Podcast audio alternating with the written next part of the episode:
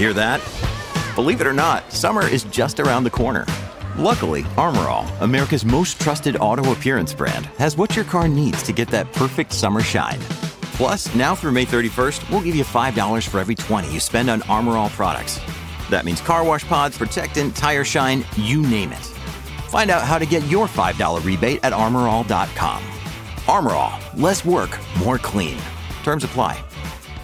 Welcome back to the show. You might have heard uh, this weekend, it was Saturday afternoon, North Shore uh, Search and Rescuers uh, rescued a hiker off uh, a cliffside near Mount Fromme um, after uh, the man followed a Google Maps trail that apparently didn't exist.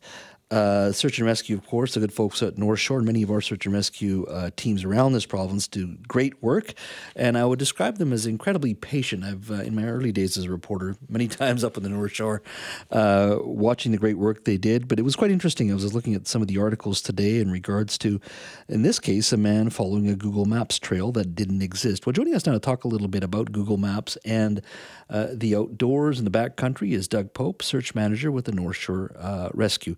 Doug. Doug, uh, thank you for joining us.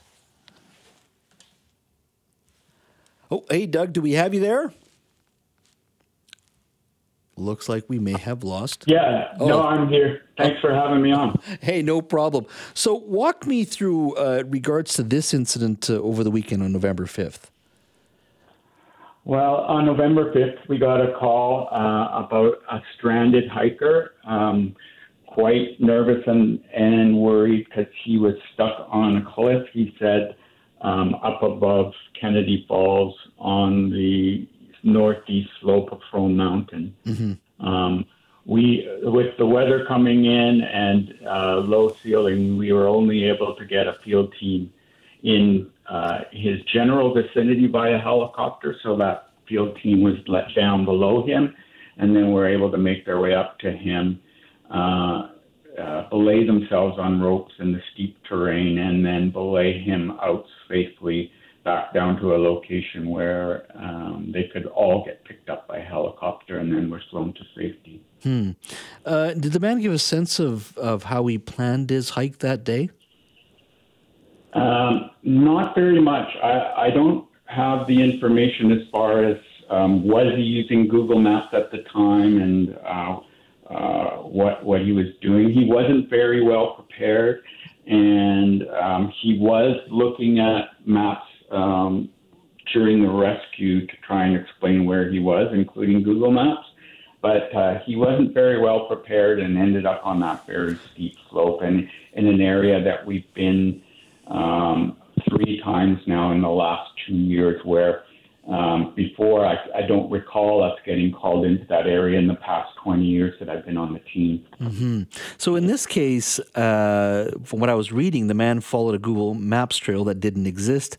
And did, did, did the North Shore Search and Rescue ask Google to remove the trail off its Maps app?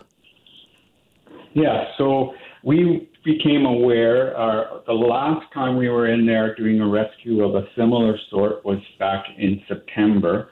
Um, I became aware in late September that um, this erroneous trail was being shown on Google Maps. So I contacted Google, and the only way I really knew is you're able to, and anyone can do it, you're able to flag trails or roads that are arrows in the Google Maps app mm-hmm. and indicate that they're a problem, and I did that and indicated the urgency that there had been a fatality in that area as well, and to let them know that it was an error. And that was I did that in late September. In September. Now, in, in the previous two incidents, do you know if they were using Google Maps as well?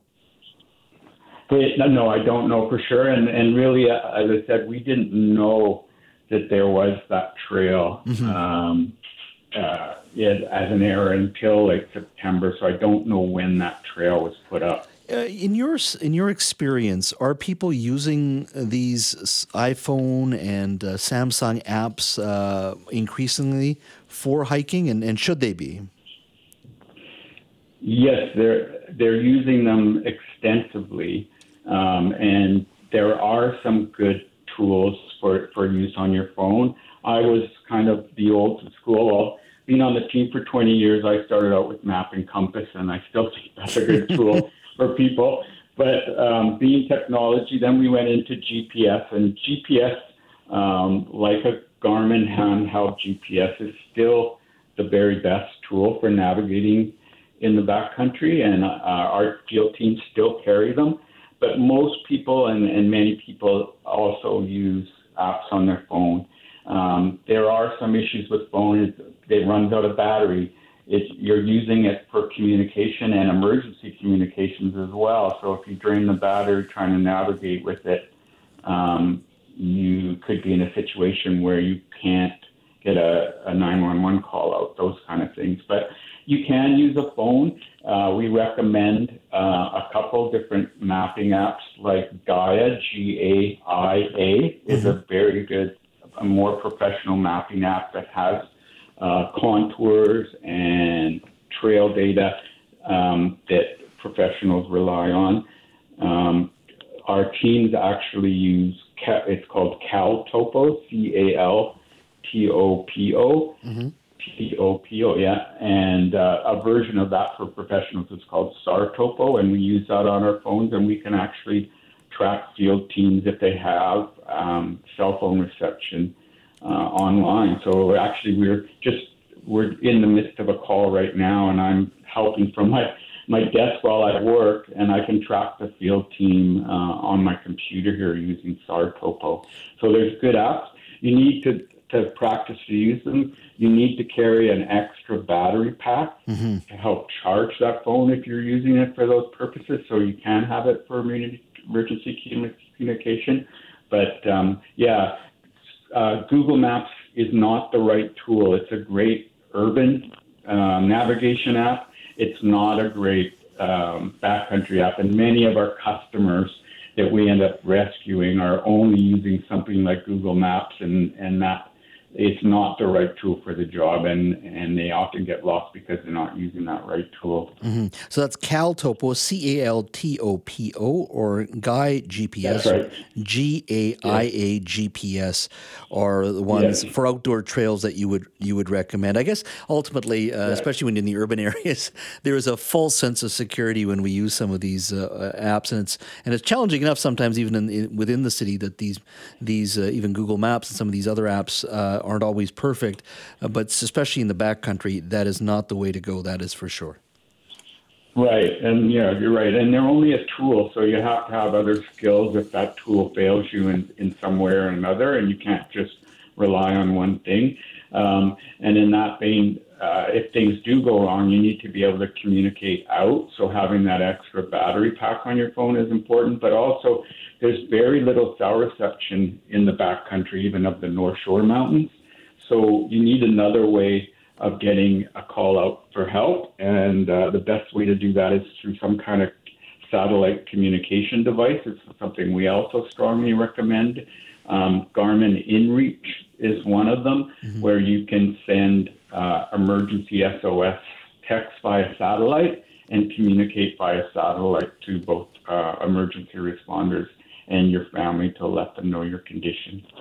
Doug, uh, thank you so much for your time. Really appreciate it. You're welcome. Thanks for having me on.